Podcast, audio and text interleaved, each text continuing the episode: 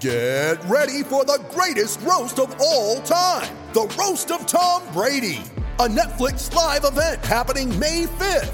Hosted by Kevin Hart, the seven time world champion gets his cleats held to the fire by famous friends and frenemies on an unforgettable night where everything is fair game. Tune in on May 5th at 5 p.m. Pacific time for the Roast of Tom Brady, live only on Netflix. You ready? Showtime. On May 3rd, summer starts with The Fall Guy. Let's do it later. Let's drink a spicy margarita. Make some bad decisions. Yes. Audiences are falling in love with the most entertaining film of the year. Fall guy. Fall guy. Fall guy. That's what the poster said. See Ryan Gosling and Emily Blunt in the movie critics say exists to make you happy. Trying to make it out? Because nope. I don't either. It's not what I'm into right now. What are you into? Talking. Yeah. the Fall Guy. Only in theaters May 3rd. Rated PG-13.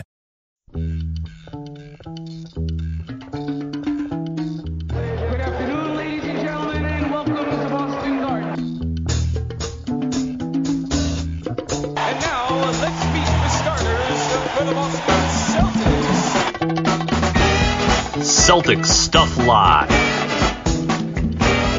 With your hosts, Justin Poulin and John Duke. Welcome to the Celtic Stuff Live on the CLNS Media Network, the online provider. No, the leading. I need to start over. Okay. I just I always say it the same way. I wanted to change it up, but it just definitely did not come out right. Right. Welcome to Celtic Stuff Live on the CLNS Media Network, the leading online provider of audio and video coverage for your Boston Celtics. Justin and John here to help you through the very off kilter off season and a very short one it's going to be. We're going to cram in a number of topics, and the next thing you know, it's going to be draft night in November, I guess, or Thanksgiving, or maybe there'll still be some candy left over from Halloween. Weird times. Let's talk about a couple of things tonight, John. One is going to be, well, we got to talk about the draft. We're going to start teeing that up a little bit. We're going to take a deep dive as we get closer to the draft into prospects because this is always again it feels weird to say this but this is your favorite time of year but we didn't have march madness. We didn't there's just so many things we didn't get. So i'm interested to get your take just to kick it off. We have to talk about gordon hayward and you know maybe some jayson tatum impact of extensions and salary considerations and we'll be weaving all that in but just kick this off and tell me how weird it is for your very favorite time every single year when we do this show March Madness, draft pick, well, draft lottery, draft pick potential, the draft. How weird is it under these circumstances for you? That that we're gonna talk about a draft that's gonna hit like a little more than a week before Thanksgiving. Yeah, that's weird. you know, I mean, there's Well, like- even your evaluation of the prospects, right? Like, isn't that Yeah. weird too? You, yeah, yeah. I mean, we talked a little bit about it last week. How how much work has been done by these guys since, or not? But how? But but let's let's take the positive end of it.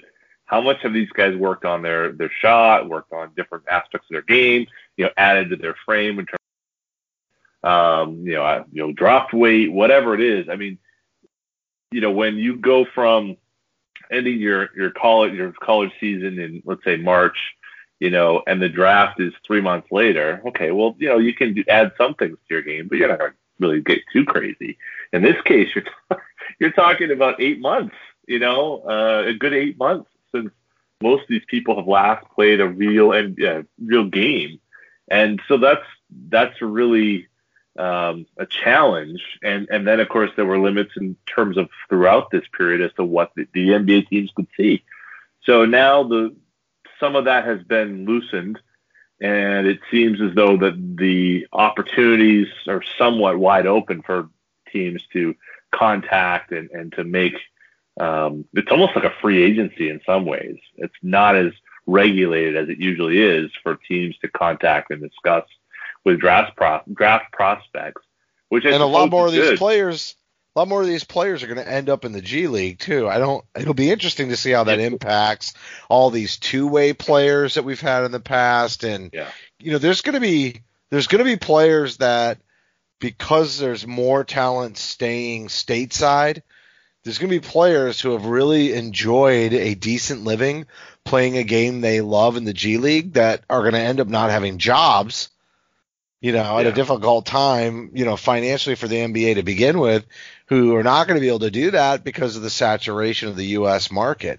It's going to be great for the G League, though. The quality of the product, it, you know, I think it's going to create avenues. I think this is one of those areas that the NBA may reevaluate. Not that they don't support overseas basketball and players getting paid, but if the G League winds up thriving because of increased competition in small markets, and the NBA sees that there's an opportunity to continue to do things now that these team affiliations are there, and maybe it's something they already wanted to do.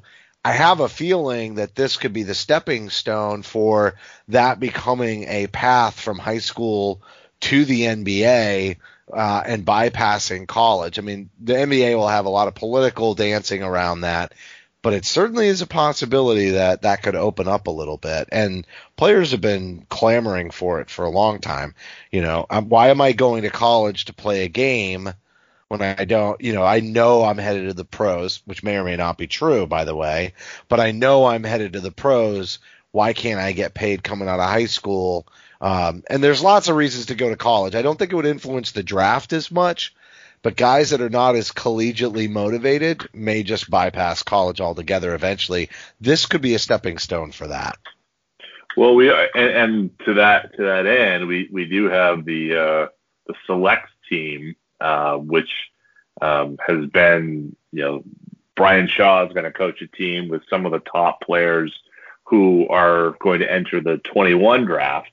Um, you know, and Jalen Green, Isaiah Todd, some of these guys who are top top talents um, that would have gone to college, but with you know things being as they were last winter or last spring, I suppose, um, they chose to just as you said bypass uh, the college system, uh, bypass going overseas, um, as we saw with Lamelo Ball and and uh, R.J. Hampton, and they're going to play in the G League. So, you know, there's still a question of how the G League se- season will work, but it seems pretty uh, likely that there will be some sort of G League um, situation to allow these prospects to show what they have in that kind of minor league setting. So, uh, yeah, I think I think you're right. It, it does the whole the whole framework changes, and then there's a question of how do you value players? You know, can you uh, you know do you value players that you saw a lot of yourself?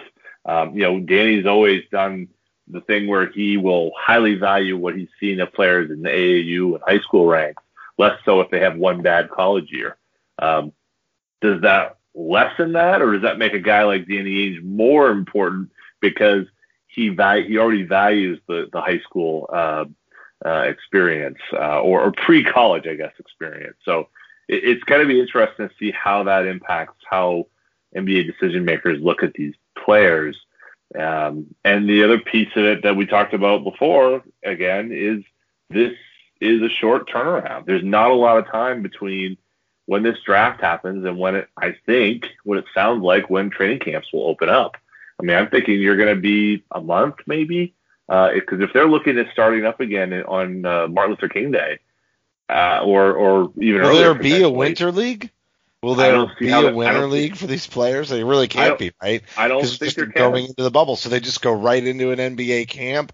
They're part of the team. What it, this could be a very interesting dynamic for what that does for team chemistry. You know, we just got done talking about how Robert Williams and Grant Williams and Yeah. you know the younger players, uh, eh, the rookies. You know, not so much Carson Edwards and Tremont Waters, but even Romeo Langford as they were into the bubble. We were just got done talking about how even with the time off and maybe they were just playing in their own areas that the game seemed to slow down for them. This is only going to make the game seem that much crazier faster. I'm I'm having a hard time envisioning rookies really contributing this year. Less practice. I mean, now the only the only sidebar to that is if there's less travel, if there's more bubble experience, there's more practice time, that definitely could uh, help offset that a little bit. Because one of the things Brad's Yeah. always complained about is versus college, I have no practice time. Once training camp is done, I can never work with these players the way that I want to to get where I need to go. Right, right, absolutely. And, and I and I would. So you're going to likely get less out of your rookies this year than you normally would. You're going to have uh, fewer opportunities. I mean, there may be more practice time because of how they block up the schedule, but then that goes back to how many games. You know, I mean, they'll know that it seems before they get to a point where they're they're drafting players. But for a team with three draft picks going in, you know, it it it does not seem like an ideal circumstance for a a team that's considered a contender to have so many draft picks. Um, you know, unless they're able to, you know, unless they want to trade them. You know, I mean, if if they're going to really be a contending team, they're really not going to get much out of those three draft picks. It, it would seem on the surface uh, going into it that it's going to be really difficult for Brad Stevens to turn, you know, even the 14th pick uh, into something that can contribute towards winning in 2021. You know, 2022. You know, if if Bill Simmons is to be believed, or, or you know, uh, some of the reports to be to be believed that they're trying to get back on a regular schedule um, then you know by this time next year when we have the 2021-22 season kicking off, you know they may be in a great spot. But you know when you have you know two players right around 30 max contract players, and you were um, you know two wins away from the conference finals, or excuse me, from the the NBA finals. Um, you know I don't think that you know what you have to ask yourself what is where does this team stand? Where are they going? What is their um, what is their focus? Um, you know, we've had a lot. You know, Danger Cart wrote a lot this week or last week about you know they need to really build around Jayson Tatum, and that may mean limiting what they can do in 2021 for a, a longer run with Tatum at the at the center of that. But that so much of that goes back to what do you do with these draft picks, and you know, consequently from that, um, you know, the Gordon Hayward situation. So that's you know we're going to kind of get into that in a little bit, but I, I'm just it's a fascinating decision. It's really you know it's really interesting and you know turning three draft picks is always hard into one. Is this a year you trade up? You know all the more reason you'll have fewer practices, the fewer people you have to put time into to develop. You know, or do you take more swings at the back and hope hoping you you hit on one of those three or two of those three would be a absolute grand slam. Great. It's I don't know the answer, you know, but it's it's, it's Well, gonna be, so let's talk about going to make that decision. we're we're we're going to go high level so you know we there's all kinds of things out there about taking all three picks trying to move up the draft doesn't have top tier talent and so this would be a good time to do it people maybe want to take more swings of the bat as you just said all of that let's say they let's just carve out a, a world where the celtics package them all up trade up maybe into the top 10 and then are going to pick a player and they're going to go for the the their best swing of the bat on an impact player in the draft. Um, big debate, definitely either center or guard.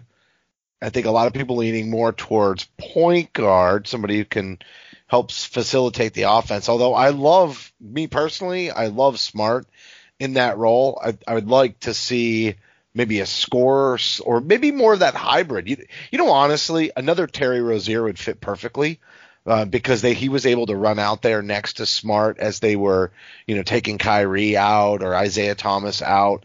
They complemented each other well, but there was some scoring when they really needed it. And Terry was not a great ball handler. They definitely took the ball out of his hands. But I know we're going to talk about Hayward, and assuming they don't trade Hayward, you would still have that ability, but maybe more of a a little bit more of a scoring point guard who can hit a three, but I, I really want somebody who maybe can attack at that position and has some playmaking if they're going to go into the guard. Which way would you go? Would you go big man or would you go, you know, some sort of a guard? And if you go guard, you got to tell me if you're going playmaking or scoring. Yeah. I well, I think um I mean so much of this really is depends on the players that are available. I get it. Yes. But, well, but it depends let's, upon let's start with remaining. need. Right. Let's just Yeah. start with in an ideal world, they could Right. take the best player, like the best player slides to them, right? So Mhm. before we're going to get in over the next few weeks on actual players and where it goes depending on how the mocks are starting to play out and all that. But just let's set the table for this hypothetically. We'll we'll we'll kind of debate that. You know, then we'll take our quick break or whatever and talk about Yeah. the Hayward and and general roster construction. Right, right. So, you know, I'm at a point right now where I have um, Bam fever. Um, I was just so impressed with how Bam Adebayo played in that in that conference finals. I mean, he was the difference. I mean, they, you know, I, Jimmy Butler had, you know, was certainly the the heart and soul and, and the engine that drove that team. And Dragic was an absolute killer and hero and blah blah blah blah. Kyler, you know, Duncan Robinson and, you know, Jay couldn't miss a shot in the first few games. But Bam was the reason to me that they, they won that series. It really had, it really, when you've got a point in game six where their center is going to break down, basically point Bam, the two, three possessions in a row where he just dribble drive from basically, you know, 35 feet away and get, got to the rim. One, he got a, got a finish and one, he got to the line uh, what do you do with that? you know what I mean? What do you do with that? So, uh, and look, I, I think that they've they've got great potential with Robert Williams. I think he could be something. Um, I mean, the, he's tantalizing. I think Grant Williams is absolutely has the potential to be a, a solid NBA player for a number of years. I just don't know that I trust Robert Williams to be able to have the um, the focus that you need to, to be a big man, the instincts, the, the, all of that. And then consequently, I, you know, I also don't know if, you know, offensively where, where he's at.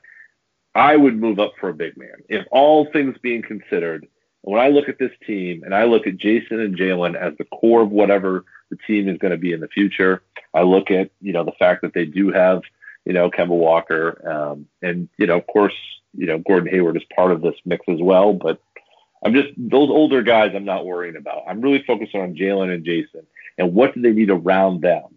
And to me, they need a centerpiece, big man who who lets everything else work around him. And a lot of there was a lot of talk about Wiseman. I think Wiseman is you know certainly he has the size and um, but really didn't show out all that well in his limited instances in Memphis. A, Onyeka Okongwu is really, I think, the very much of the Bam style center. Um, he doesn't have the, the, the length or, or he doesn't have a, a deep shot yet. Um, but I think he has that type of versatility that the Celtics need from a defender. Um, you know, I think he can do what, uh, what we've been asking of Daniel Theis and, you know, and really add to that and be, you know, I think that's the style of center you need. You need somebody who is willing to bang and, and muscle a little bit, but really when it comes down to it, has that flexibility to be able to stay with smaller, quicker guys uh, on the perimeter. You, you have to be able to do those things, and I, and that's Okongwu to me. He's that guy. I think he's I think he's special. I think he's a guy you could trade up for. You couldn't help yourself. You had to go into the players. I can't. I you can't had help it. to. You can't even have a theoretical conversation. You're I already locked I in. can't. I You're can't. already locked in. Okay, I so the so the That's so me. That, high that's level. the. That's yeah, the issue. yeah, yeah. So at the end of the day, yeah. at the end of the day, you're going big man. That's the I go big. I should have cut off five minutes ago. You're gonna have to have this conversation again three more times between now and the draft night. Ah, Don't you think though that big is? Don't you think that that the big is the hardest to find and and the most indispensable piece? I do, and here's the problem: they're not going to get somebody in the draft that's going to have the kind of impact that you want in the postseason next year. They're just not, and I, Absolutely. and I'm not Right. trying to be Totally a negative Nelly about the draft and and everything else. Like that's not where I'm coming from. I'm not not even like this draft versus other drafts. It's not even about the fact that there's no you know real solid training camp slash summer league. It's got nothing to do with that. bigs in this league don't make an impact in year one enough to influence a playoff series. And it has everything to do with foul trouble and all the BS about the official that makes me bananas. You know, it's the no, I get no respect. You know, it's the Rodney, Hey, uh, it's the Rodney Dangerfield effect on the rookies. So just you can't count. You just not going to happen. They are going to disrespect the rookie unless somehow, some way, they've been anointed, right? But they're not going to get anointed. No. They're not. And No, so with that I- in mind, yeah, with that in right. mind, this is not the path to a championship next year. If if you're all in, well, if Hayward is all in and you're not trading anybody, and this was this is coming on the heels of our conversation from last week, but if you're not going to gamble a little bit to get younger, send some players out, do that, you know, if, if and, and not necessarily younger from the draft, but send players out for younger players in general to build this team around. If you're not looking at doing that next year, then the draft isn't going to make the difference either. And and one of the things that you know I could I could potentially see happening, but it, it would be great if they packaged. Now I realize there may be limited value in many people's minds, but it would be great if they packaged moved up to the top ten, and then combined that with some of their other current younger players, um, you know, and maybe a vet, and then went out and really solved this problem. And and maybe maybe we'll just do the ad read now because I'm not going to let you jump the gun anymore on the draft. The wait is finally over. Football is back, and you might not be at a game this year, but you can still be in on all the action at BetOnline. BetOnline.ag is going the extra mile to make sure you can get in on everything imaginable this season. From game spreads and totals to team player and coaching props, BetOnline gives you more options to wager than any place online. You get in on their season I should say you can get in on their season opening bonuses today and start off wagering on win, division, and championship futures today. Head to betonline.ag today and take advantage of all the great sign up bonuses. BetOnline.ag, your online sportsbook experts. All right, John, pivoting to the veterans and roster construction, potential changes. Nothing to see here, or at least not much left to say here. Let's go to no, just teasing. Let's go to Hayward.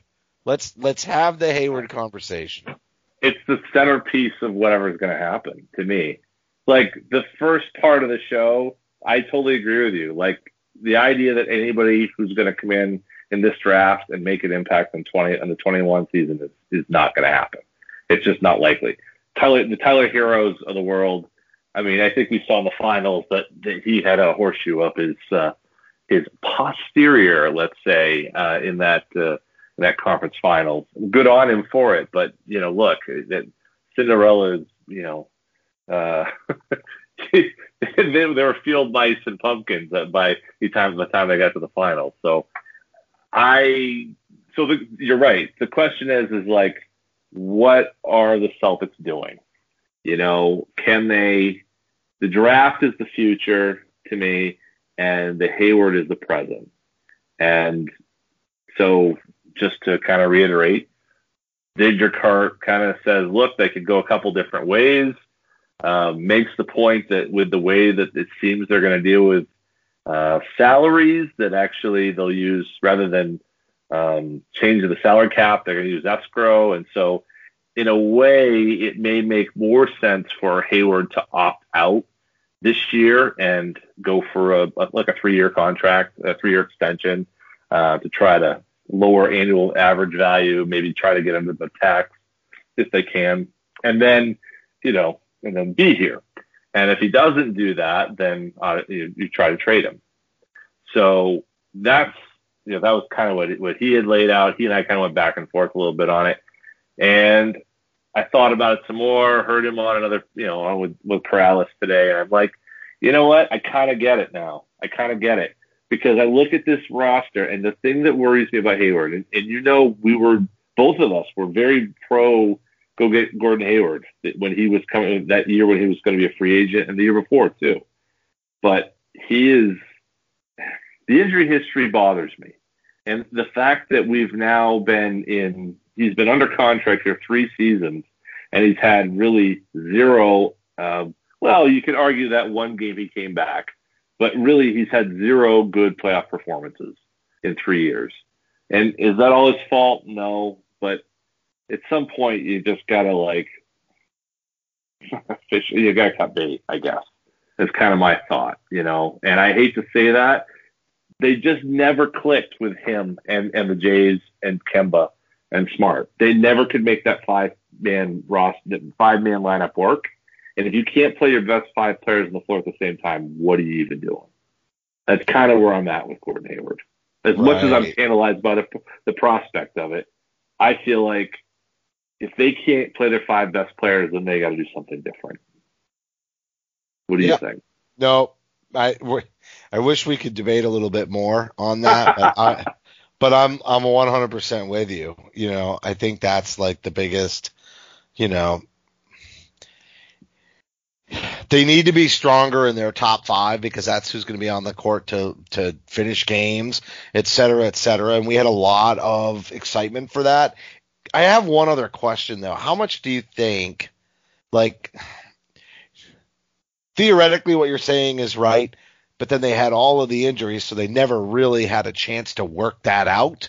Do you know what I mean? And even in the bubble, it was looking really good. Everybody said heading into the postseason, this is the hottest team in the NBA. Mm-hmm. Uh, and then, you know, Gordon gets hurt again, you know, and he does a, a admirable job of coming back and, and doing his best to contribute.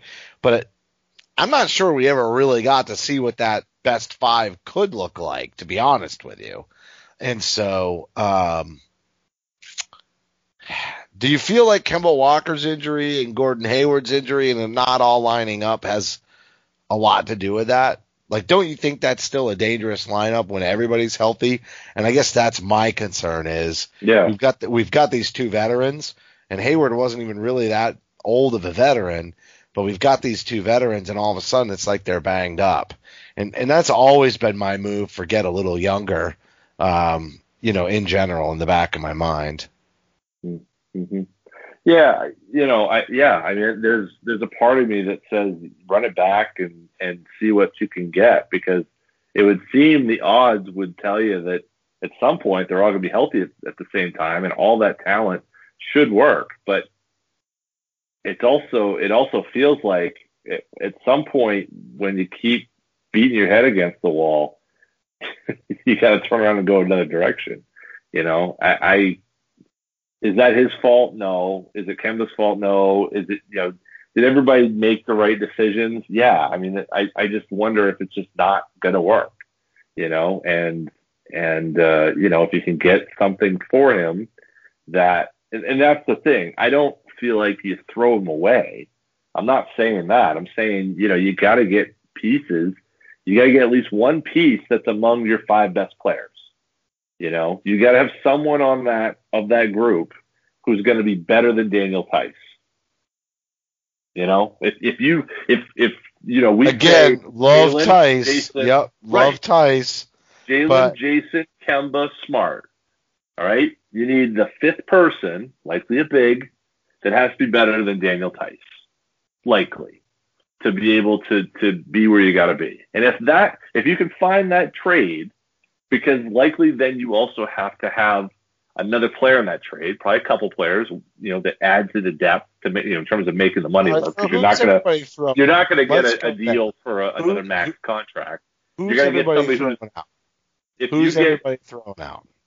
Well, you know, I mean the the one that that kind of got me kind of Jarrett Allen. fired up and talking to um in, in talking with uh Bernardoni was, you know, he was saying Harrison Barnes and Bjelica, you know, and you know, or you go with uh, you know, like a Seth Curry Tim Hardaway combination.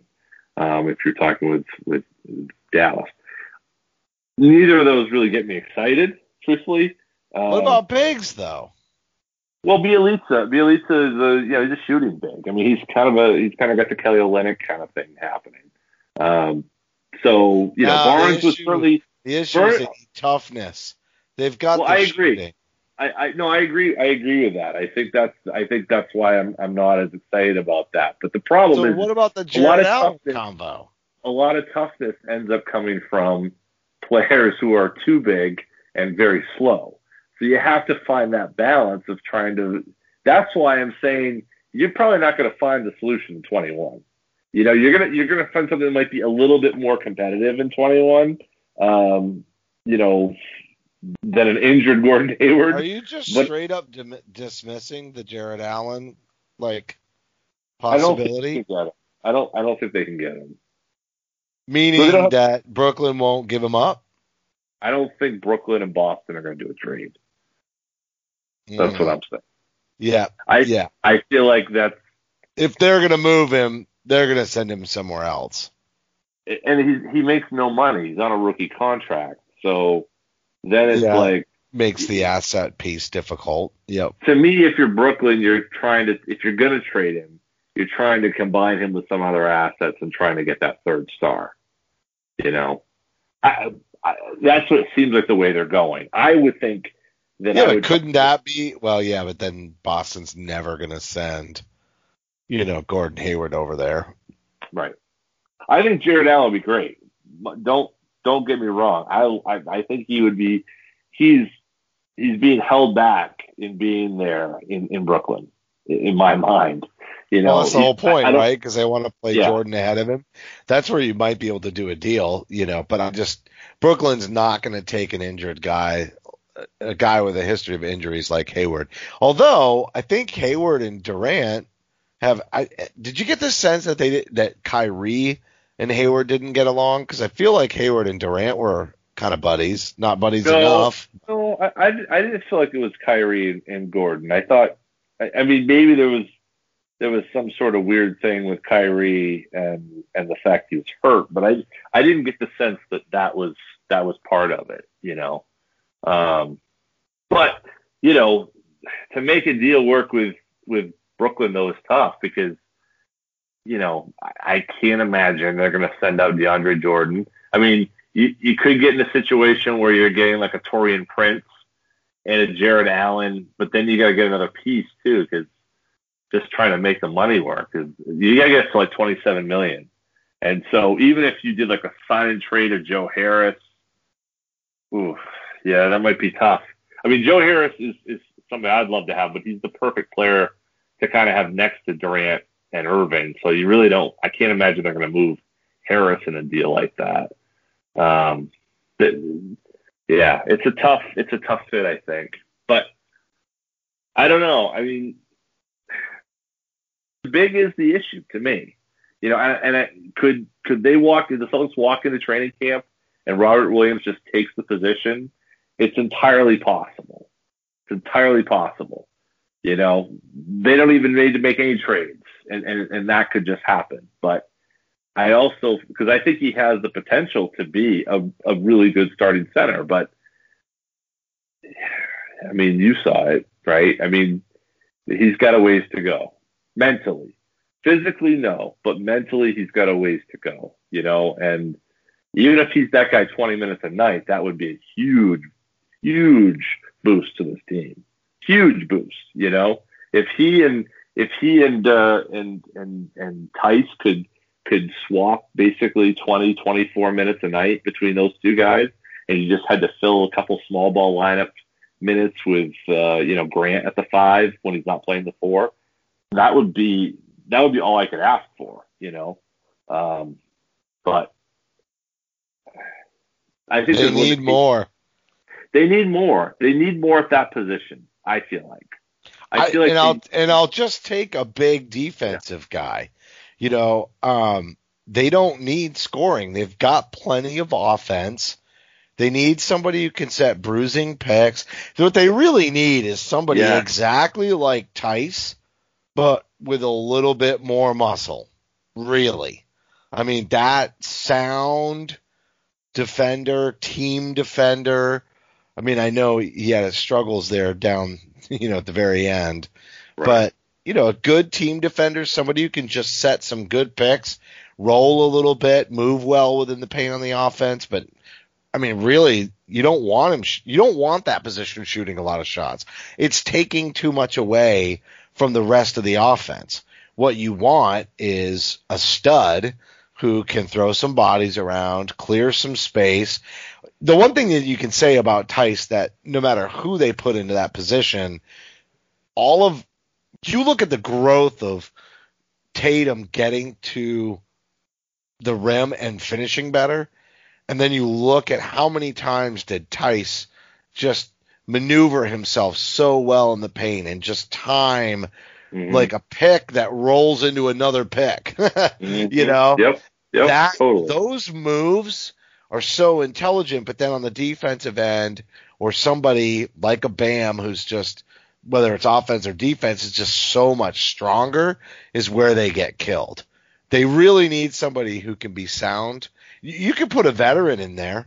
You really could. You, you know, even like uh it's too late now for this player, but even like a Tyson Chandler, somebody who can, you know, alter some shots defensively, get some rebounds, you know, and, and just move into the right spots to generate offense, even if the ball never touches their hands.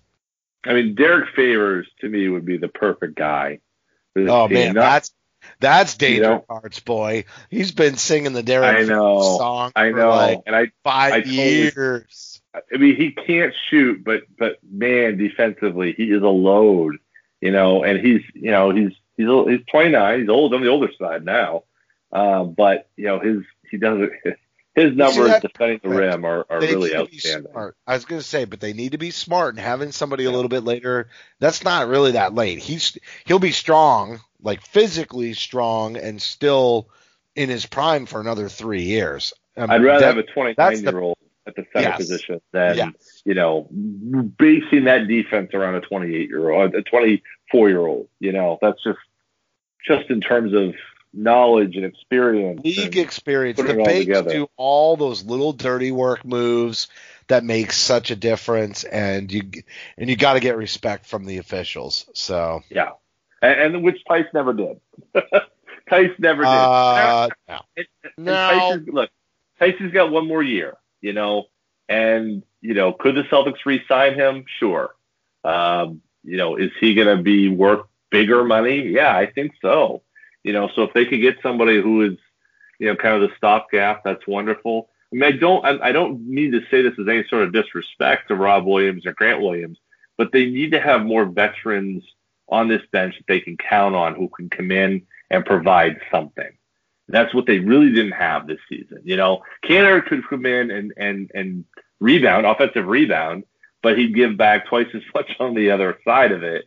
And, you know, obviously he blew enough bunnies to, I can't even tell you. So, you know, those, those kind of veteran pieces, Wanamaker had a good run too, but, you know, I really don't think, I really, I think that the front court is where the focus needs to be. Um, I do think that you know they do need some they do need point help in, in the point guard position. They do need to have some veteran shooters in the backcourt who can who can shoot it and and can run the team uh, when Kemba uh, is unavailable. I mean, I'm all for developing Tremont. I'm all for you know hoping that Carson Edwards can get some confidence back in his in his shot. But but man, they, I- I Anybody's that's- all for hope. Everybody's all for hope and a prayer. Sure. That Yeah. that that's not a reality. You know, the, those are those those are throwaway opportunities at this point. Maybe not Tremont, but definitely Carson Edwards. I just don't think I don't know. I don't think he's got it. And I- and Tremont's kind of like mm, maybe a microwave, five six minutes, come in if he can really. He just seems like he's got more confidence at the NBA level. Carson looked awesome in summer league and and it really still looked great in the G League, is confidence wise. But like I compared him before, he's got that Jordan Mickey or or RJ Hunter issue coming into the actual pros. But I think, you know, look, I, I think we've seen rookies have horrendous first years and and then come back and, and turn it around. So I, I, I'm I'm never gonna write a guy off after one year, um, unless they're really, really, you know, really bad. So I'm, you know, Terry Rozier didn't have a great first year. Avery Bradley didn't have a great first year. I'm willing to kind of see where this thing goes, and and hope that that you know Carson can kind of find find something. But you know, I, I just I look at what they have there, and and those he has an opportunity. Both those guys have an opportunity, and have really had an opportunity this year. Um, they just they couldn't seize it. You know, I think Romeo will be part of the rotation next year. I, I'm I'm very I'm somewhat bullish on his ability to add 10, 15 minutes or so um, consistently, but I think they need some bench veteran help. Um, you know, who can who can really shoot it. You know, I think that's really what they need to add is some some shooting. Um, Wanamaker had great percentages and, and was fine in that regard. If they could bring him back, that's good. But I think they need at least one more. You know, one more guy who can who can fill it up a bit. What you right. think? Yeah. No, I think you're right. I think they Yeah. they need both positions. Like when we talked about the draft, we were like, well, theoretically, what do you need? Do you need somebody who can, you know, put some points in at the guard position and and make sure that the the bench is getting scoring, or do you need that? Do- They need both. They honestly need both, both, and they're not going to get both. Right? Can we agree on that? Like, well, I mean, you almost have traded, to pick, you almost have to take a shot at one in the draft, or maybe hope that Langford, you know, can make a little bit of a leap and stay healthy because he could contribute offensively. I know they're relying on him defensively, but I think he has plenty there. of chops. Yeah, there's so Totally. much more offensive ability in his game, especially just watch him attacking the rim. Like that's what I said at the beginning of the show, right? When you, I want a guy who can slash a little bit, and I know he's been working, you know, oh the ping pong battle, ping pong, you know, paddle hand, and ah, uh, you know that whole part, whatever. I I think that's a much to do about not so much. I we've seen him be able to shoot the three. He had a big one in the postseason. I I I think he is a scorer first, meaning drive and attack, but I don't think that means he can't shoot or that he's not a shooter. What everybody said is it's so surprising how much offense he can bring to the table. I think he would thrive in the absence of Hayward. So if you took a flyer on a more sweet shooting guard, because that's what they need. And and again in the draft, I just don't think you're going to get a huge impact. But you know, Duncan Robinson hasn't been around in this league all that long. Um, if they if they found a pure shooter that they could bring in, like a legit poor pure shooter with some size, who can get his shot off in the NBA now, even if they're sacrificing a little defense and everything else. They just need somebody to come in and hit some open ones. Somebody who's not going to be paid attention to, which happens all the time in this offense, and then somebody just doesn't get it, right? They don't hit it. God bless Grant Williams for hitting them when he was that guy, especially down the stretch. Um, because he definitely did it. And I, with the way he started last season, you didn't think he had it in him. But on the stage, when he was left wide open in the corner, he made those shots most of the time.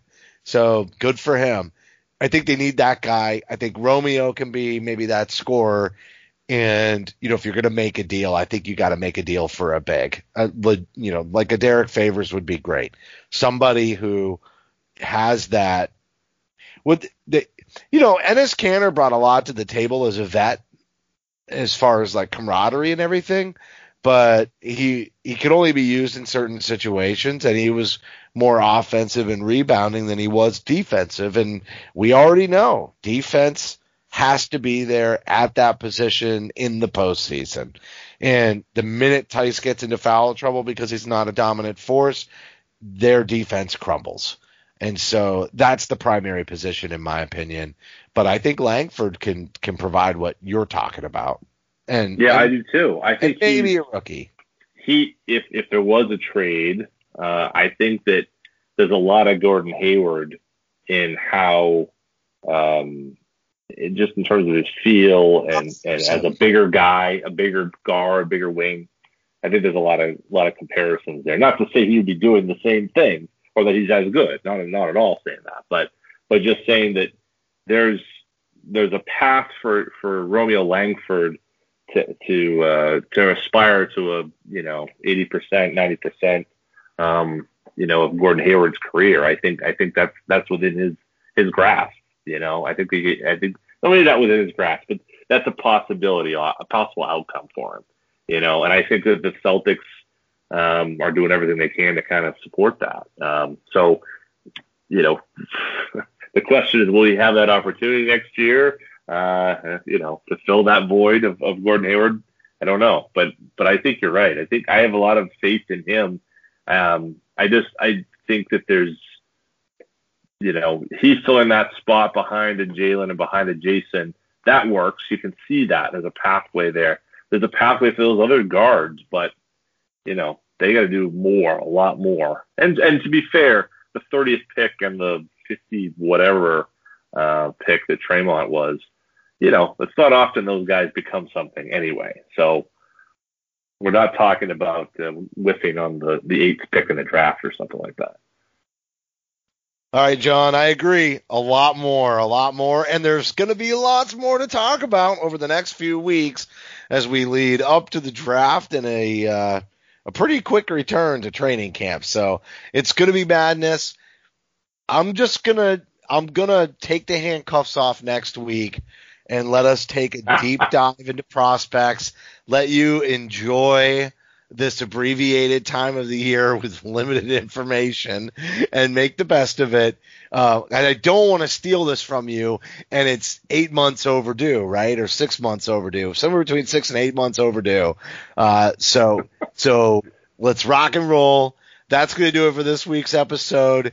A heartfelt thank you to everybody for tuning in again this week. As a reminder, you can support Celtic Stuff Live by subscribing on iTunes, Stitcher, Google Play, and Spotify. We'd certainly appreciate a rating and a review. Your feedback is important to the show. And on behalf of the founder of CLNS Media, Nick Gelso, and my co-host John Duke, I'm Justin Poulin. Thank you for listening to this week's episode of Celtic Stuff Live.